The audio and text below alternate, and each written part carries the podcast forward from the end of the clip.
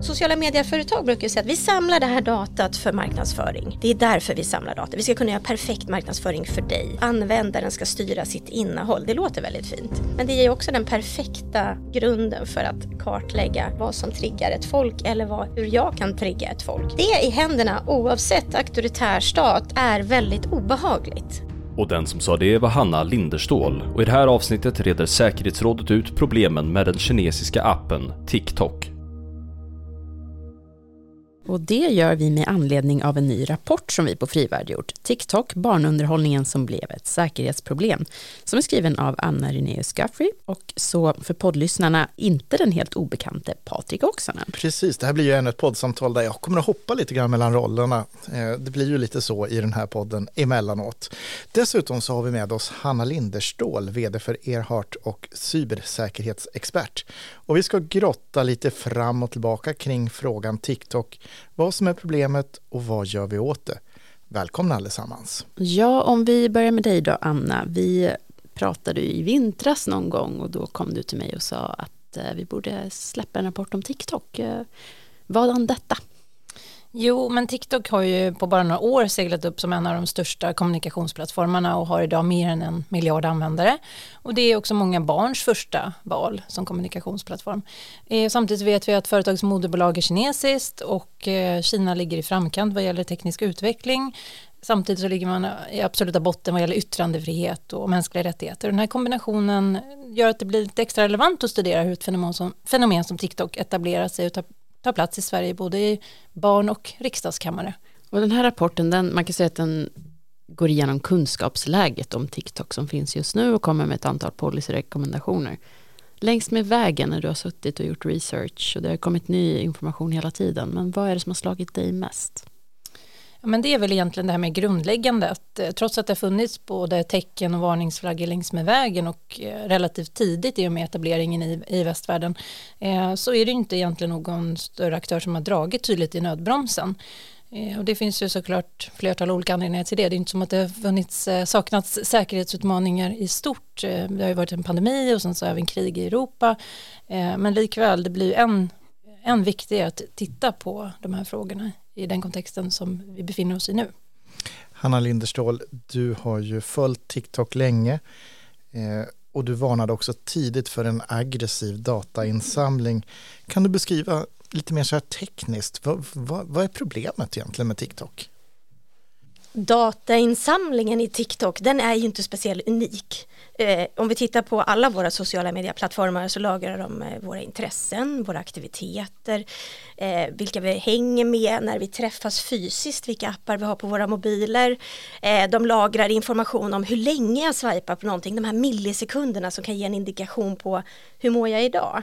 Det här är inget unikt för TikTok, utan det vet jag att alla plattformar gör. Det som är unikt för TikTok är att, att Kina har, har generellt en aggressivare attityd när det gäller spionage och det gör man att man blir mer orolig för datahanteringen. Så det är väl den största skillnaden. Jag skulle inte säga att TikTok samlar mer data än till exempel vad Meta gör eller någon annan plattform. Eh, det här med datainsamlingen och Kina och så här och i kontexten TikTok, liksom, vad, kan du utveckla problembilden där? Ja, men alltså, tittar vi på, på det, vad kan man använda det här data till? Jag, jag är mer intresserad av, av, plattformar generellt och det är det som jag analyserar oavsett eh, vilken plattform det är. Det som är, är, spännande med TikTok, det är ju dels, det här är ju ett opium för folket.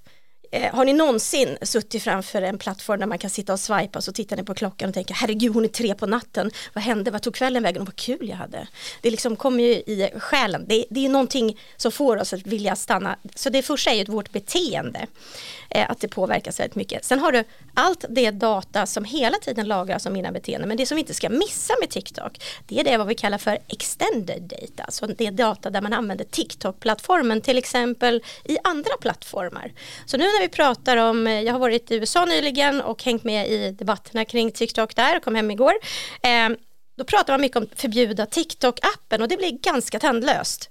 För TikTok-teknologin ligger bakom till exempel spel som eh, Mobile Legends, Bang Bang eller Fruit Ninja som jag vet väldigt många spelar. det är samma grundplattformsteknologi. De har ett samband däremellan. Men också fotoeditingprogram finns ett antal och ett antal datingappar där ute som använder TikTok-teknologi, som använder samma dataplattform. Där TikTok får datat för utvecklarna har använt det så kallas, vad man kallar för SDK, alltså att, eh, utvecklingsteknologin eh, bakom. Eh, och det kan jag tänka att där missar vi lite i, det vill jag ha med för att det är så pass viktigt. Det är så mycket data som lagras, det är totala bilden av allt data. Sen så handlar det om det som, som eh, man kanske glömmer bort lite, vi pratar just om avgränsat vad TikTok samlar i appen. Men TikTok frågar ju också om min device. Vad har din mobil för unikt ID? Eller vad gör du mer på din mobiltelefon? Men, men som sagt, vi ska inte glömma bort de här andra, andra bitarna. Så det, det tycker jag är jätteviktigt. Sen tycker jag också det är viktigt att, att vi tar med i tanken när vi tittar på TikTok att det här är någonting nytt.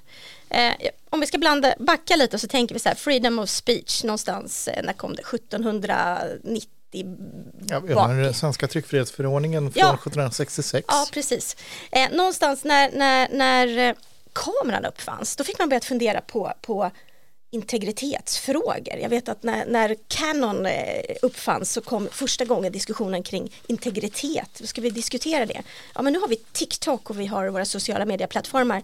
Då kanske vi ska prata om vår psykiska integritet och vår dataintegritet. Vi kanske måste uppdatera våra demokratiska värderingar. Och det har vi inte gjort ännu. Rapporten kommer ju in ganska mycket på de här frågorna just. Alltså en av rekommendationerna är att det behövs en bredare diskussion om just integritet och att synen på integritet är den nya stora diskussionen i, i, i den här bredare säkerhetsdebatten som pågår. Vi, vi ska återkomma till det men men först lite, och vi ska återkomma till förslaget på åtgärder också, men många ropar ju nu efter ett förbud på TikTok. Eh, du var inne på lite att det kan vara poänglöst eftersom den här tekniken finns på andra håll. Och en av aspekterna som kommer upp här till varför många ändå är så oroliga just med hänseende till datan, det är ju ägandet i TikTok. Eh, jag vill höra lite, Anna, vad, vad har du att säga om liksom TikToks ägarstruktur eh, och sen Anna, dina reaktioner på det? Jo, men den kritiken som nu börjar framföras mer tydligt handlar ju om det mest grundläggande att TikTok ägs av ByteDance som är ett kinesiskt plattformsbolag eh, där eh, även kommunistpartiet har representation i styrningen och därmed också har inflytande och kontroll på företaget. Och det är den närheten till den eh, kinesiska regimen som blir problematisk ur ett västerländskt perspektiv helt enkelt. Att man är orolig för att, som vi var inne på tidigare, att data ska kunna hämtas, användas eh, och nyttjas i syften som inte är förenliga med det som vi tror på i den här delen av världen. Ehm, och den här aspekten har ju börjat skildras mycket mer nu i och med att det också var en hearing, eh, en utfrågning i USA förra veckan av eh, TikToks globala vd då. Och där hade han ju uppenbarligen svårt att besvara just de frågorna som handlar om ägandet och närheten till den kinesiska regimen. Mm. Men om man frågar TikTok själva och de har ju varit ganska aktiva i att liksom förmedla sin version av det här. Då pekar de på att eh, de vänder sig dels mot beskrivningen av TikTok som kinesiskt. De säger att ByteDance inte heller är kinesiskt. Att det är inkorporerat utanför Kina. 60% av ägandet ligger hos internationella investeringsfonder. 20% hos grundaren, 20% hos anställda eller småinvesterare och så vidare. Eh, vad, liksom, har de fel här? Eller vad är det, varför är det ändå ett problem? Ja, man får ju någonstans det att låta som att eh, kinesiska företag och kinesiska, när, kinesiska näringslivet agerar och fungerar som det gör i, i väst, vilket det ju inte gör. Och det kommer ju eh, i två omgångar skärpningar av säkerhetslagstiftningen i Kina som innebär att den kinesiska staten har full rätt att eh, när helst den vill kräva ut information som den anses vara relevant för sitt nationella intresse.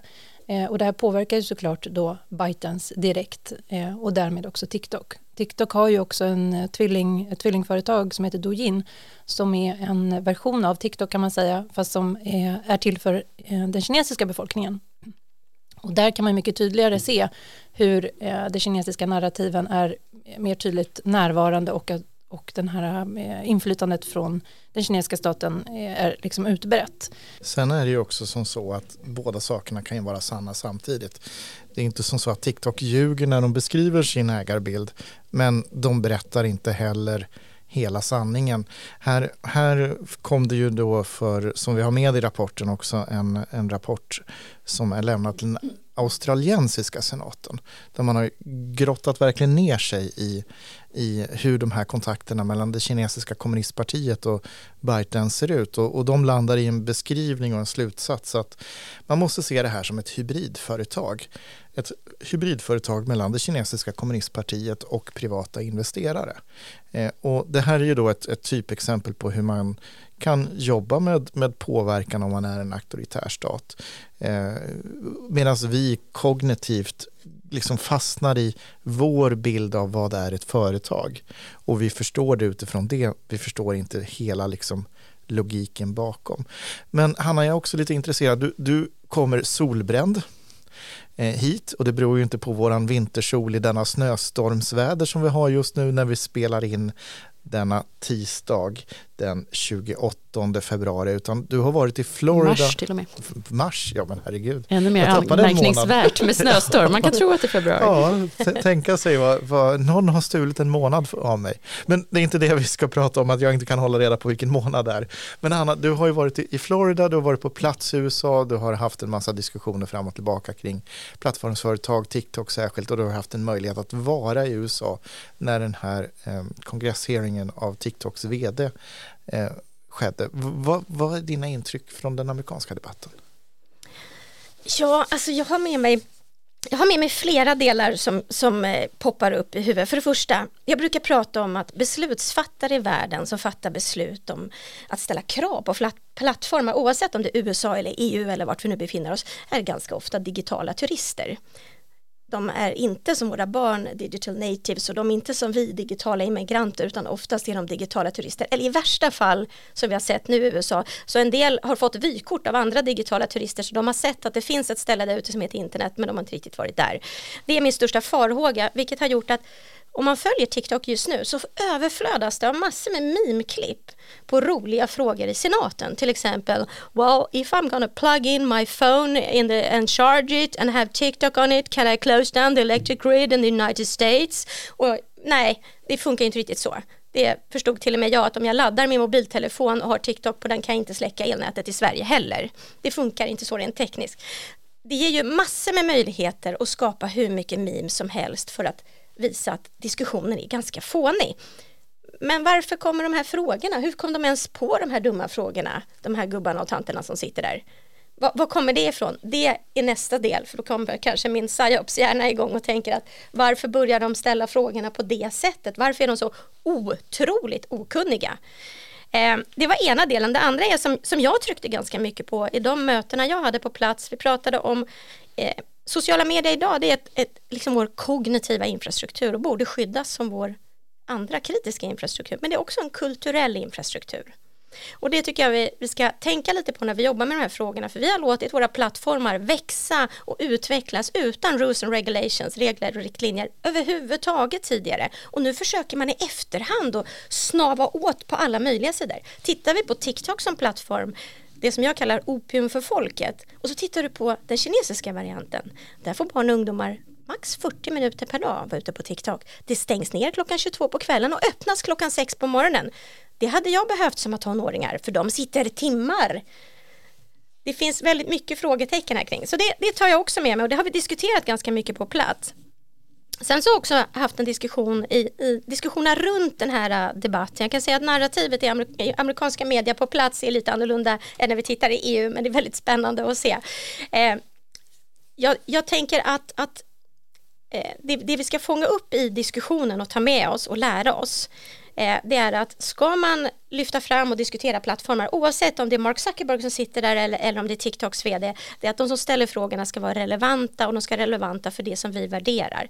Vi ställer frågor utifrån demokratiska värderingar som är byggda någonstans på 1700-talet. Vi kanske måste anpassa dem till de tekniska utmaningar vi har idag och det har vi missat.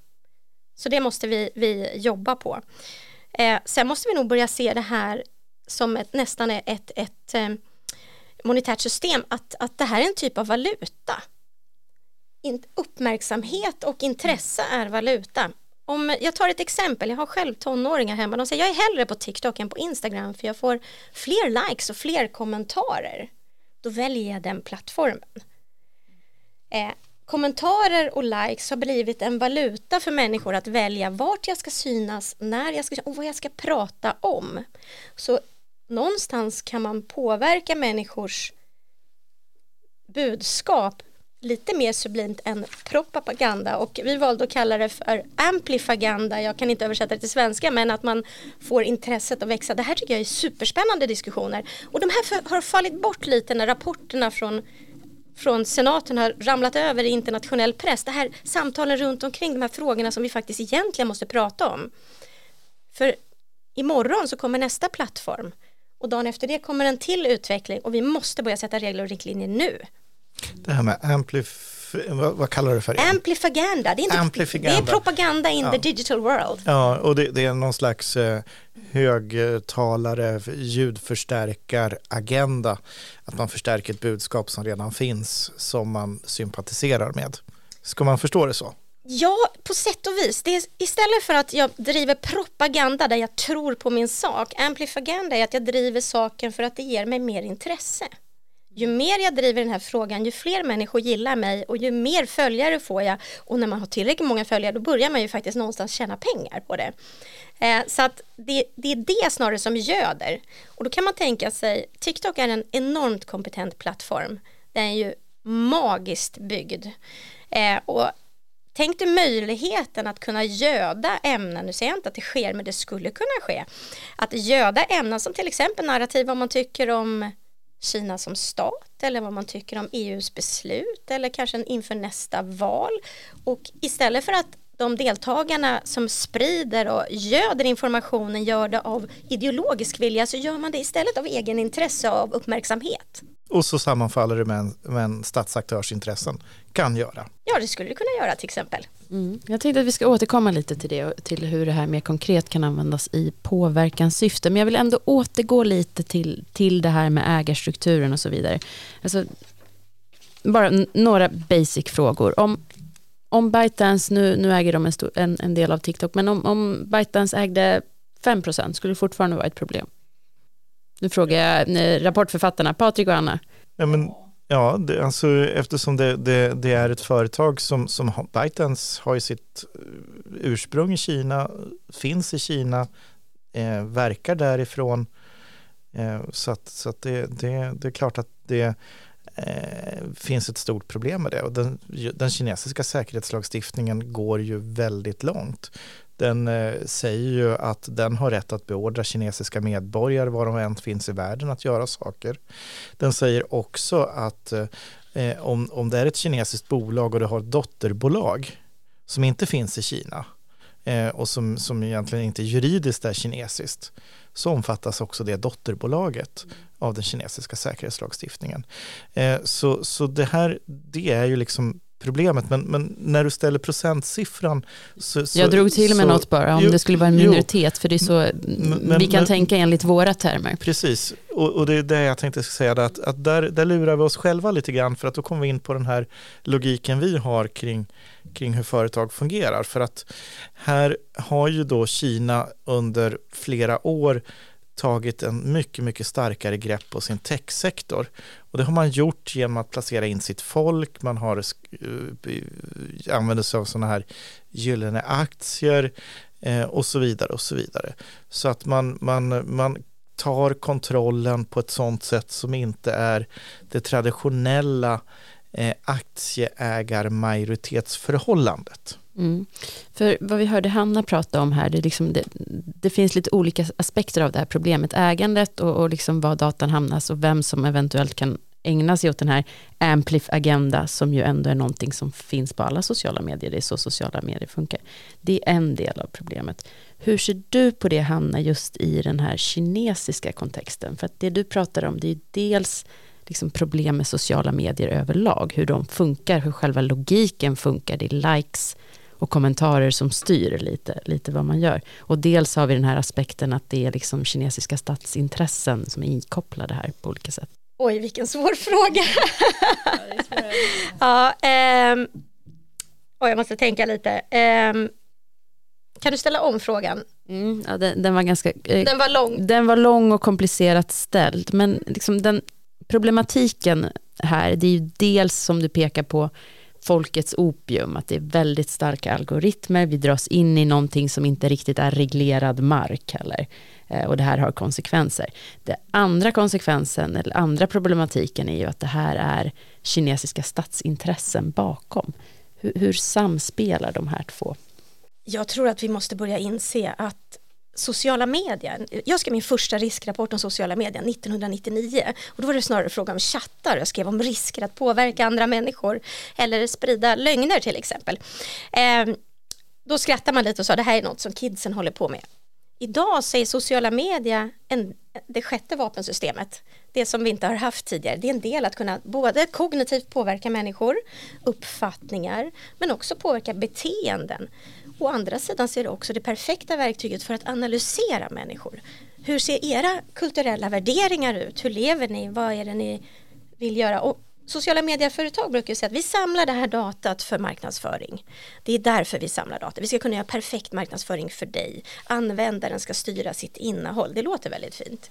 Men det ger också den perfekta grunden för att kartlägga vad som triggar ett folk eller vad, hur jag kan trigga ett folk. Eh, det i händerna oavsett auktoritär stat är väldigt obehagligt. Tycker jag.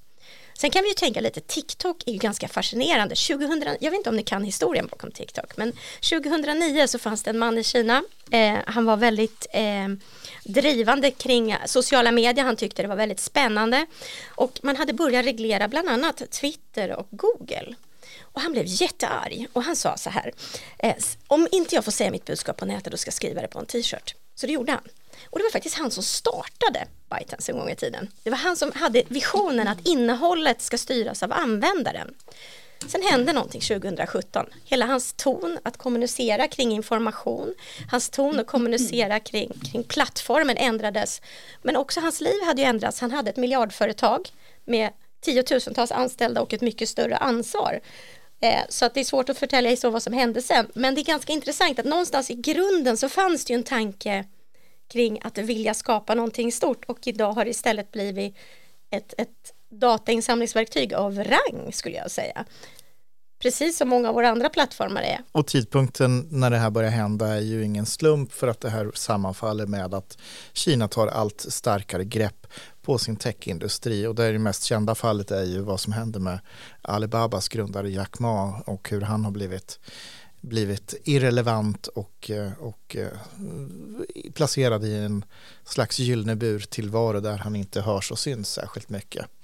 Eh, och, och, det här sammanfaller ju också då med Xi Jinping och är, vi kan inte komma från Kinas ledare i det här och det är ju en, en allt mer auktoritär trend och tidigt i sitt, sitt ledarskap då för Kina så, så lanserade han ett dokument 9 som det kallas då. Det är sju nej som Xi Jinping då, då slår fast som vägledande för kinesiska kommunistpartiet. Och då är det nej till, till saker och ting vi tar för givet som universella värden som mänskliga rättigheter, eh, civilsamhällets roll, eh, västlig konstitutionell demokrati, oberoende rättsväsende, fria val. Eh, statens roll i ekonomin ska inte minska, tvärtom. Eh, pressfrihet ska vi inte ha eh, och man får inte diskutera kommunistpartiets tidigare misslyckanden och man får inte heller kritisera Kinas nya klass av rika. Allt det här kan sammanfattas eh, ganska eh, enkelt med meningen de delar inte våra värderingar som FBI-chefen Chris Ray eh, nämnde. Anna, du tar ju upp det här i rapporten. Vill du utveckla lite kring mm. det? Det är ju egentligen ett ganska tydligt och väl sammanfattande citat för vad hela den här diskussionen ofta kommer tillbaka till i grunden. Samtidigt är det ju problematiskt för att vi har ju också, väst har ju under många år haft ett rikt utbyte med Kina. Eh, vi har ju relationer som baseras på handel, forskningsutbyten eh, som har varit väldigt gynnsamma för väst. Ehm, och de här eh, är ju svåra att lyfta bort liksom från inramningen av hela den här diskussionen också. Ehm, men eh, jag tycker det citatet det sammanfattar väldigt väl vad det handlar om och det är värderingar det handlar om som Hanna var inne på tidigare. Och då får man ju tänka också att TikTok är en plattform som samlar just väldigt många unga och barn. Och där tänker jag att samhället, svenska, Sverige har ett eh, särskilt ansvar också för vad, eh, ja, vad svenska barn växer upp med. eh, för någonting. Mm, Hanna viftar med Ja, men här kände jag måste fylla på eftersom jag, på jag nämnde ju där att, att eh, Kina begränsar eh, tillgången till eh, motsvarigheten i Kina på nätter och till 40 minuter per dag. Och då kan man ju jämföra med om du säger barn och unga, ungdomar att, att medan deras egna barn får, får spenat varje dag så får våra opium. Eh, lite kort. Det låter hårt men det är I obegränsad mängd. Ja, i obegränsad mängd dessutom. Det finns ju ett visst föräldraansvar här kan man tycka också. Absolut, eftersom att appen också har egentligen en 13-årsgräns. Men det, den tror jag inte så, ja, har slagit igenom i praktiken eftersom att det är nära vartannat eh, mellanstadiebarn i Sverige som mm. använder appen. Jag ska komma in lite på era rekommendationer också, vad som bör göras åt det här. Och ni som har skrivit rapporten har ju tagit fram en eh, föredömlig lista med policyrekommendationer. Jag tänkte att ni skulle få dra dem här lite kort och sen så be om Hannas reflektion kring det också. Ja. Nej men absolut, det är fyra punkter framförallt eh, som det handlar om. Först så vill vi se ett ökat kunskapsutbyte och delning mellan olika relevanta aktörer, eh, både kunskapsorganisationer, kanske privata företag, men framförallt eh, myndigheter då. Och att det här samtalet eh, delas då direkt med en bredare allmänhet. Att svenska folket får en ökad kunskap helt enkelt. Eh, Eh, sen kan man titta på de här rekommendationerna som nu finns för regeringskansliet och dess anställda och även de rekommendationerna som finns inom EU. Eh, de skulle kunna utvidgas eh, och gälla även förtroendevalda ute i kommuner och regioner. Och Vad menar du konkret även, då för rekommendationer? Det finns ju idag rekommendationer om att man inte ska använda TikTok-appen i sina arbetsverktyg, mobil och dator. Det skulle man kunna tänka sig skulle kunna gälla lokalpolitiker som också faktiskt sitter mitt i en annan typ av informations påverkan från Kina, vilket har kartlagts liksom i andra Just studier. Det. Igår gick Försvarsmakten ut också med att man eh, inte tillåter anställda att ha appen på sina mobiler. Just det. Eh, och skulle även kunna gälla andra personer som har nyckelfunktioner i samhället på olika sätt. Eh, sen så funderar vi på om en informationskampanj skulle kunna vara relevant, till exempel eh, någonting som MSB eller Myndigheten för psykologiskt försvar skulle kunna informera lite bredare om eh, dataintegritetsskydd utifrån den här kontexten kring utländska aktörers intresse för personlig data och informationspåverkan. Eh, och sen mer generellt att eh, man integrerar barn och ungdomsperspektiv tydligare i säkerhetsarbetet. Eh, det behövs något form av stärkt digitalt skydd för minderåriga och det bör omfatta mer än bara det här vanliga nätetikett och hur man hanterar lösenord och antimobbingstrategier. Alla de är viktiga och relevanta var för sig men alla som arbetar med barn på olika sätt i skolor och i andra organisationer bör få en ökad kunskap om även den här typen av frågor. Vad säger du Hanna när du hör de här rekommendationerna? Ja men alltså det är ju fantastiskt att vi äntligen pratar om rekommendationer så ni tycker ni har gjort ett föredömligt arbete. Eh, jag som jobbar med, med och ibland systempentesta eh, just till exempel en offentlig sektor, om vi tittar på någon, säg en kommun till exempel. Eh, jag skulle säga att de ska inte ha några sociala medieappar på sina tjänstemobiler och inga shoppingappar heller. Jag menar bara för tre veckor sedan så går shoppingappen Shane som är superstor ut och säger att vi har upptäckt en sårbarhet i vår app. Allting som du hade i Clipboard har skickats till en server men vi vet inte vilken det är. Ja, det är inte heller så bra. Eh, så att nej, vi ska inte ha privata grejer på våra jobbdevicer. Det bara är så. Tycker du det är jobbigt, skaffa en privat mobiltelefon. Det kanske kostar lite extra, men det är nog det du får stå med. Och orsaken till varför är det så här då? Jo, men det är ju för det andra datat som till exempel TikTok tar. Eh, vart jag befinner mig, när och tillsammans med vem. Det kan vara jätteintressant till exempel vid en krisövning som man annonserat för att se vem sitter i krisledningen om jag skulle ta på mig en antagonisthatt så skulle jag tänka så. Eller vilka andra appar har du på dina devicer? Ja, det är information som jag är intresserad av. För där kan jag titta, okej, okay, har du någon app som har någon känd sårbarhet som jag som hacker känner till? Kan jag nyttja den sårbarheten för att komma åt annan information i din app? Jag kanske också är intresserad av dina dygnsrytmbeteenden eller dina intressen och svagheter. Jag kanske ska bygga den perfekta honeytrappen. Då finns det väl inget bättre än att veta vad du triggas av. Är, är det, är det liksom storbystade damer eller gulliga kattungar?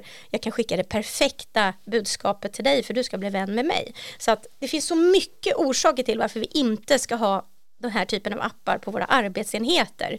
Vi har liksom integrerat vår privata profil med vår yrkesprofil till ett gytter av data som vi inte har en aning om hur vi ska sortera ut. Jag kan säga att det finns ingen idag oavsett vilken underrättelsetjänst du jobbar på som inte jag kan hitta på grund av vårt digitala beteende och det är ganska läskigt.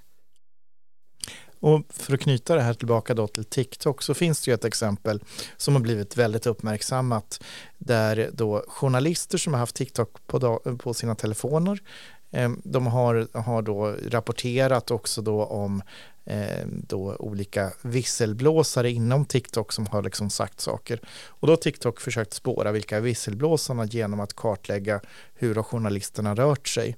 Och det här har man suttit och gjort från, från Kina och det är amerikanska journalister.